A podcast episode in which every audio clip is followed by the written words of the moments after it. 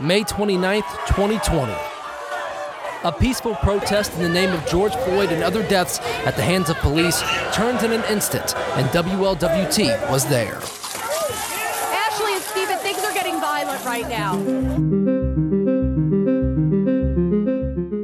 On TV, we only get a few minutes to share each story. So we decided to look at every department and not just in Cincinnati, but all of the neighboring agencies in all, all of Hamilton County. But here, we get to tell you all the details about stories that are important to greater Cincinnati. People in a lot of those communities live in fear of the police. Whether it's justified or not, they don't want to be a part of that.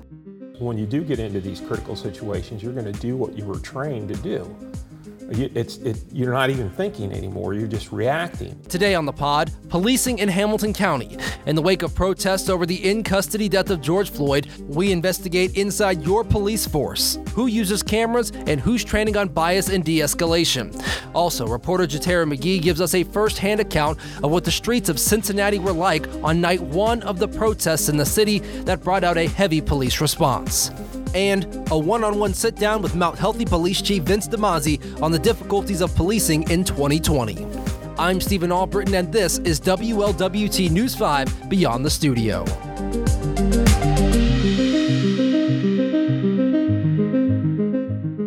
Joining us now on the Beyond the Studio podcast, reporter Jatera McGee. Jatera, uh, you just finished a big investigation into Hamilton County Police Departments. We know there's been a lot going on in our country with police as far as George Floyd, Breonna Taylor, and so many other cases. So, what led you uh, to do this investigation and take us through everything that you were able to gather? Well, I definitely don't think this is a story I would have thought about. Um, in this capacity, if it wasn't for the protests and everything that we saw on the streets of Cincinnati, and just talking to people night after night and seeing a lot of pain and a lot of frustration, we knew that after the protests were over, our coverage of the issues couldn't stop and that we had to do it take it a step further because a lot of the times when you're talking to protesters on the street and also when you're talking to police and when you're talking to lawmakers there's a lot that people just don't know.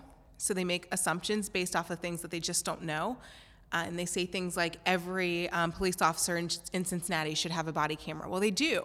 So we decided to look at every department and not just in Cincinnati, but all of the neighboring agencies in all, all of Hamilton County to one, show the difference between departments because Cincinnati is a very progressive department in terms of some of these areas compared to a lot of the other departments in our city, but also just to kind of be an open book and show people the current situation if you have a problem with a certain department or if you think there are areas that need improvement, then you can then take that information and try to create change. But first, we have to show people what the current situation is. Mm-hmm. And how did you go about gathering all this information? I'm sure you guys uh, had to dig in quite a bit. Lots and lots of phone calls. So we started making calls. I started making calls mid June, and then I sort of was talking to our assistant news director, Kristen Kay, and she was I was telling her how much um, work was involved and how long these calls were taking to gather this information. Because some of these calls, I was on the phone with the chief for 20 to 30 minutes. Some of them just took less time, thankfully. But she said, we need to recruit some help. so um, some of our desk associates, Lindsay and Thea, were really helpful and made a lot of these calls with me. And Kristen made a couple herself too. And we basically had a list of questions that we were asking of these departments. Do you have body cameras? Does every single officer have one? Do they activate automatically? So when you pull your gun or taser, or when your lights and sirens come on, does your body camera activate? Um, issues that have been topics in police shootings and in some of these controversial arrests and um, deaths in custody over the years, we took that opportunity to ask those questions. So we can tell you that a certain department has cameras, but at the same time, the majority of departments in Hamilton County can't afford the cameras that activate automatically. So you've got to rely on officers remembering in the moment to turn them on. A lot of departments also have policies that um, whenever you respond to a call, you have to turn on that camera. That's great, but sometimes we've, as we've seen in high profile cases over the years, they don't turn it on or they forget to turn it on. So we wanted to include that information that people necessarily weren't talking about right now, but we still think is important in the larger context. And in the stories that aired um, at six o'clock and 11 o'clock one day, and then some breakout stories we're doing as well, we haven't dug into a lot of those issues, but they're on the website. There's charts for every department in the county, and you can see the answers to those questions and the answers to questions about dash cameras and, that go in the cruisers and the answers to questions about training. So that if someone wants to know the information, they have it. And when it's time for us to do stories on that topic, we have it as well. Okay, so let's get into some of the data. We'll start with those uh, dash cameras and body cameras. Uh, what did you find? It seems like budget is just the big issue, even if a police department wants to get them. They're extremely expensive, and that's what every police chief just about said to me, whether it was a department that has them or, or that doesn't, whether it was one that really sees value in them or necessarily doesn't necessarily see that same value, was the price. You're not just paying hundreds of dollars for each camera for each officer. Some departments will share them, so when you're not on duty, someone else is using yours. But the fees that I think the general public don't um, know about and isn't talked about as much is the storage fees when you think about your cell phone and once you hit a certain amount with photos and videos, you've got to start paying. It's a similar concept. So they've got to pay to store all this video. When the public, when the media, when um, prosecutors and attorneys are requesting this video, they have to have someone who's downloading it, getting it ready, um, redacting personal information or any confidential information. And a lot of departments have to hire a separate person just to do that. So, on top of the fees for paying for the body cameras and any maintenance or upkeep they need, they have to hire an additional person, pay additional salary. Um, Cincinnati, I think, has they have nine full-time people and then a supervisor, so ten people that are specifically handling this video, and they've got a thousand officers and a lot more videos, so that makes sense. But that just shows you the cost, just that the storage and um, redactions involved for these agencies. So I think there were surprises in terms of um, once we collected all the data and were able to look and see first of all who has them and who doesn't. It was surprising that the hamilton county sheriff's office being such a large agency and, and seeing how much is demanded of police agencies specifically um, in the city and the larger ones it was surprising that they don't have dash cameras in 2020 and i was even talking to um, some other departments and that came up and they were surprised to hear that as well. They do have body cameras um, Cincinnati police have body cameras and dash cameras, but the majority of departments in Hamilton County do not have body cams. So 40% of police departments in Hamilton County require their officers to wear body cameras, which means 60% do not. So you would expect in 2020, some would expect that maybe more um, would have those at this point, but a lot of them say they just can't afford them. And a lot of the agencies, the community hasn't necessarily called for that or expected that. And I've had chiefs that told me that as well. You know, our community, they're fine with us not having them, so there's no need for us to make to have that expense as well. When you talk about that cost and the extra people involved just to store it, it really kind of shows you it's not just a put a camera on the officer situation. It's like we have to, you know, allocate a whole bunch of funds just for this. Now, let's get into, um, you know, bias and de-escalation. You know, I, I, looked through some of your numbers as you were finishing um, up this project, and you know, one thing that struck me was how little diversity of the 45 departments I think you looked at. A lot of these, uh, a lot of these uh, departments did not have a very diverse force. You know, you take out Cincinnati with a, a thousand officers, there is still 30% uh, diversity. But, you know, take us through going through those numbers and just counting up agency after agency after agency that was essentially all white. I think one thing that's difficult is that I expected that there would be departments that didn't have a lot of diversity, especially when you look at how Hamilton County is made up. So there's a lot of urban areas, and then there are areas that are out far from beyond the city, and you would expect that there isn't as much diversity in a lot of those areas. So that wasn't surprising. I think what was surprising is as the data is coming in, and it's one department after another that has hardly any diversity or doesn't have any diversity at all. There were 16 departments that all officers, um, all sworn officers, are white. And then you have another 16 who have 10% of less diversity on their police forces. That's 32 of the 45 departments right there. And then I was expecting, okay, but there are going to be a lot of departments that do have a lot of diversity. And when you look at Hamilton County, you're looking at a little bit over 30% of Hispanic, Asian, Black um, constituents. That's not what the police forces look like in very many of these police agencies at all. The only three that even come close to that are Cincinnati and Woodlawn, that are both around 31%. And then uh, the Ohio State Highway Patrol, Hamilton Post, has about 24% diversity. Um, so I think I just expected that there would be a little bit more in 2020, which may have been a, a naive thing to think. And a lot of the departments that you talk to, they see that it's a problem.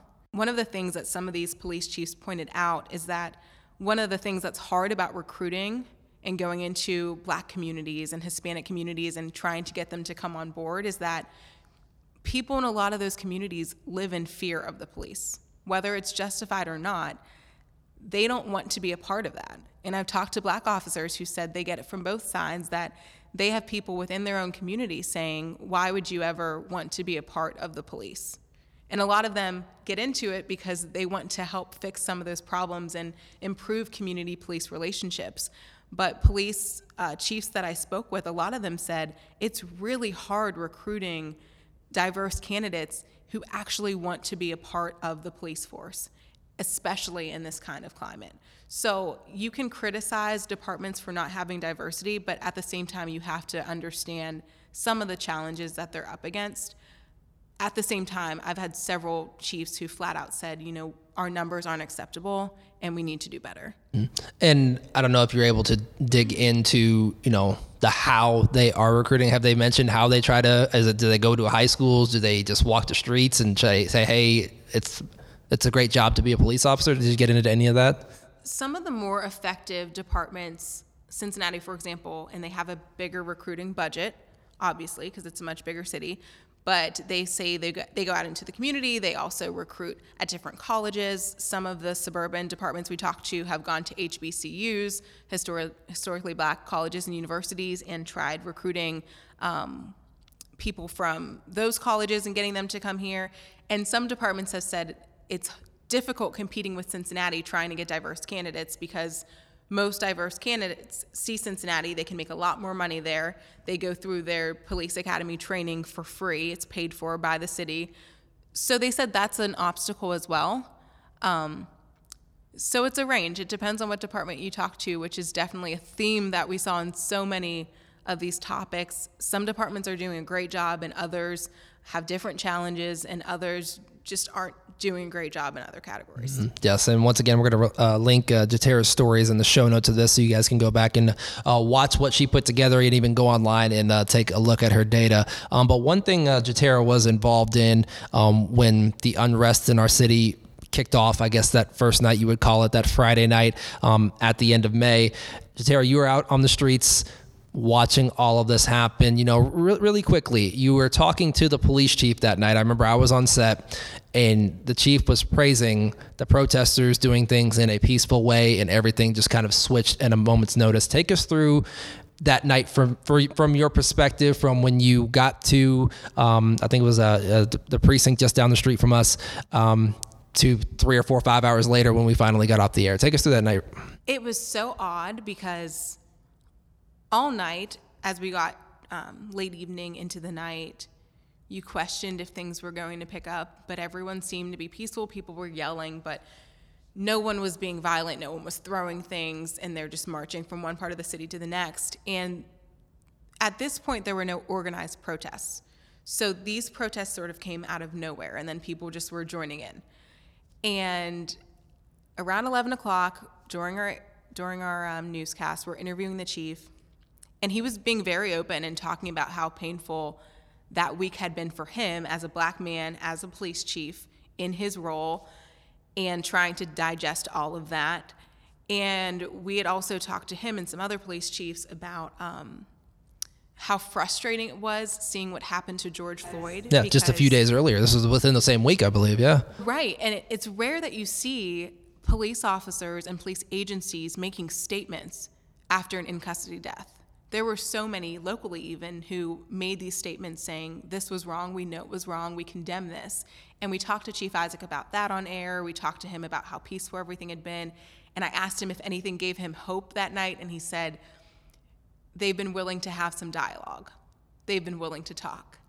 And then i'm listening in my ifb and a couple minutes later I just hear Helena's voice drop and she's talking about people breaking windows at the Justice Center and just seeing that shift and the dialogue and conversation happening between the chief and other officers, especially several black officers who were talking with protesters outside of District 1, and then seeing that shift that as soon as that happened, police took off in riot gear on the buses on their way to District 1. Everyone's mood changed. There was just a shift. And then the rest of the night just downgraded from there. And I think it was almost disappointing to see we try to keep our emotions out of all of this, but it was disappointing because when everything had been peaceful and there was there were all of these conversations happening that you don't see community members who don't like police often conversing with police and having some good conversation seeing that and thinking cincinnati's going to, to do it better cincinnati's going to be an example and then how quickly it shifted and i think helena and i talked about this after the coverage you could just see people joining in who weren't involved in the protests all night, who were coming and breaking things and stealing things. And I know that was frustrating for police. Um, it was odd to cover as a journalist because everything had been going so well and it changed so quickly. And the people that we were seeing committing these crimes that became the headlines the next day and days to come weren't out all evening um, peacefully protesting and talking to the the police officers and sharing dialogue. So it was very interesting experience. Haven't quite digested it all the way. Yeah, even uh, you know, a couple months later, you know, we still think back to that night, and I can remember it, it vividly. How, as you mentioned, things switching over and changing from, you know, people outside of the precinct talking to the chief to we turned a corner, we were back to Helena, Helena Battipaglia, another reporter here, um, and somebody was throwing a skateboard through a glass. Now, for, for you personally, as a woman and as a black woman, being in the middle of that as a journalist, you know, what was that like for you? Because this is not something that you walk into this career expecting to cover unrest like that at some point in your career You know, what, what was that like for you? I know you said you're still digesting that whole evening, but I guess what what did you learn about yourself? What did you learn about, you know, covering uh, uh, an unprecedented event like that? Well, we definitely don't have time to talk about all of the, all of the things I learned about myself during that time. But over the, the week, especially, because the first week is when we saw most of the large protests, um, it was definitely a challenge it was a challenge because just like the coronavirus, it was a story that we were telling that when you go home, it's not over. You go home and you turn on the news, and there are cities with burning buildings and huge protests happening on weekday mornings, and you really can't get away from it. Um, you go on social media, and that's all that you see. And then at the same time, on social media, um, people responding to you on Twitter and Facebook, you see people spreading false information. And it's frustrating because I'm like, I was there. This did not happen. But at the same time, you don't want to look like you're taking one side or the other. You just want to correct the information. So it was very interesting. And outside of, of live shots and gathering information and, and trying to get the best, most accurate information with the most voices onto the air, there were a few moments that I had protesters come up to me um, because a lot of the protesters, the majority of the protesters I interacted with were, um, I don't want to say friendly, but we didn't have any problems. They were fine with us being there. But there were there was a group, and there were a lot of protesters, especially um, towards the end of the protests, who didn't want media there and they didn't want our presence there. And I had a few people stop me at times saying you're part of the problem. You are the enemy. You are fake news. And I turned to a couple and probably said more than I should, but I said, I'm a black woman, so I get it. I get all, I get every side of this. You don't get to say that I'm part of the problem. I'm out here trying to tell the story and tell it correctly and tell it with perspective and share your story, whether you want me to be here or not.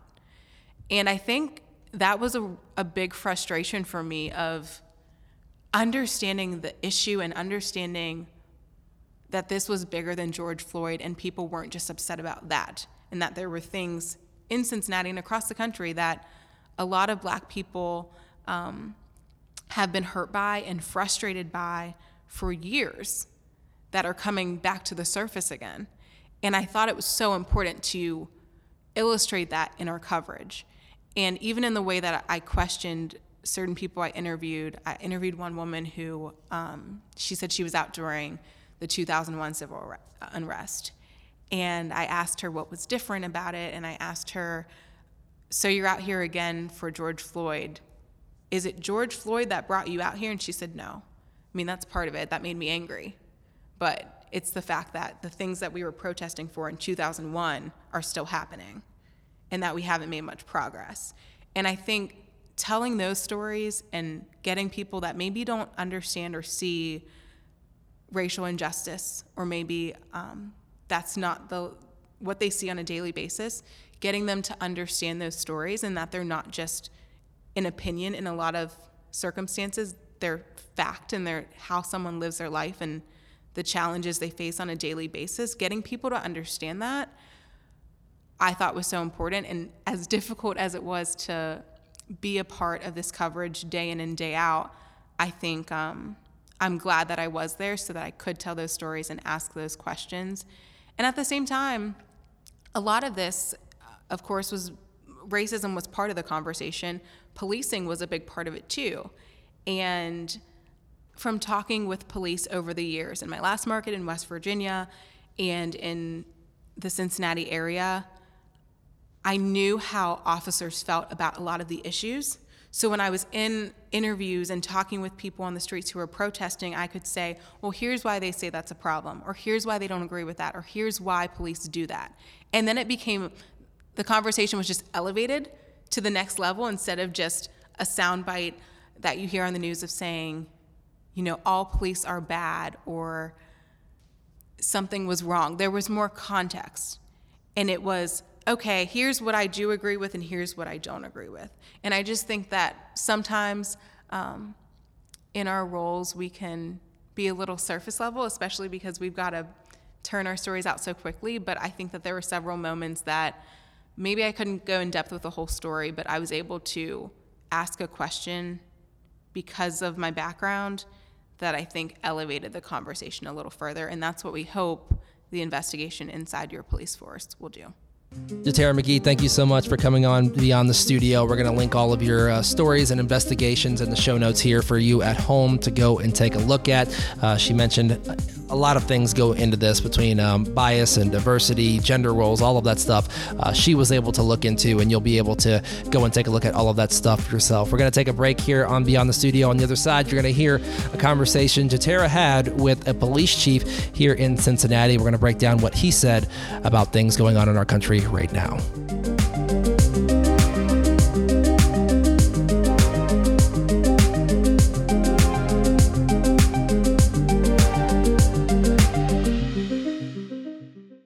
Accuracy.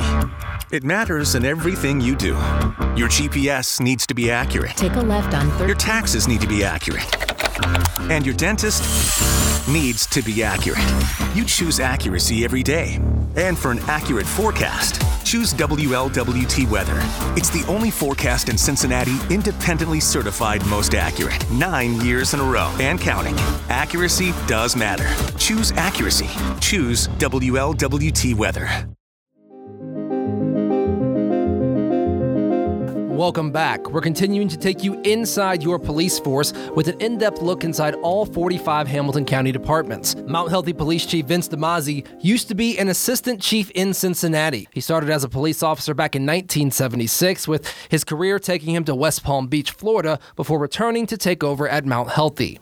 Chief Demasi has seen so much through the years, and he knows change is still needed. And it's disconcerting to me as a police chief to know that there's members of our community that have trepidation about what type of police response they're going to get if they call the police. Demasi says having people scared to call police is a problem, but that goes on the other side too. They're scared, and that's a bad situation. When, anytime you have police officers that are scared and start second guessing themselves about what we should be doing, what we shouldn't be doing, it's very frightening. Um, and the last thing that I think we want as a community is to have our officers just say, forget it. You know, it's, it's gotten too complicated. Mount Healthy has 19 officers protecting a city population of around 6,000. Most of their budget goes to pay salaries, but that budget is tight. Chief Demasi says they are in a rebuilding phase with limited funds, a small city with big city problems. Most small agencies, we struggle just to, to get the very basic stuff budget wise. It would be a travesty to lose some of these smaller police agencies because we are able to, to communicate and to respond to the needs of our community in a way that's much different than what a large agency can do. Uh, the relationship that we've seen and the amount of outpouring of, of people showing support for us, especially over the last few weeks, has been uh, just unbelievable. Despite their tight budget, Demasi's department is among only 18 in the county with body cameras for every officer, and they must be activated manually. Chief Demasi says getting those early in his tenure came at an enormous cost, but was worth every penny for accountability. I think that if citizens know that whatever it is that, that a police officer does is going to be examined and examined fairly and honestly, and if the officer does something that is inappropriate or wrong or criminal in nature, they're going to be held responsible for that. Uh, I don't see where that's a problem. Mount Healthy does participate in annual bias, de escalation, and diversity training. And it's with those tools that he hopes the right decisions will be made, but says there will be tragedies and there's no way to get around that. In the heat of the moment, your training, your policies and procedures, what your community expects from you all have to line up in order for things to work because when you do get into these critical situations, you're going to do what you were trained to do. It's, it, you're not even thinking anymore, you're just reacting. And that reaction has to be based on a lot of thought and a lot of, of research into how you can get through these things successfully. And that's what we pay you know, our police chiefs and our council people to, to be doing. The chief says he'd like to see departments join forces in the data world. He thinks understanding what others see could go a long way towards helping problems in their own backyard. In the morning when I come into work, uh, I have no idea what Colerain Township has done, or Springfield Township, or North College Hill, or Forest Park, or for that matter, Cincinnati. And we're at a point, especially in, in society today, where we have the ability to analyze and understand criminals, uh, patterns, trends, and rather than just sending police officers out to cast these very broad nets that inadvertently stop people that probably shouldn't be stopped um, and create some of these hardships and some of these misunderstandings that, that seems to be very prevalent in today's society, if we could focus on developing a records management system that would do a lot of the data analytics. His message to the public try to understand what officers sacrifice each day to protect and serve their communities. But you have to have an understanding of what the officer is going through, and you have to have a good understanding of the officer's limitations. And you can't draw that from watching TV shows about police officers.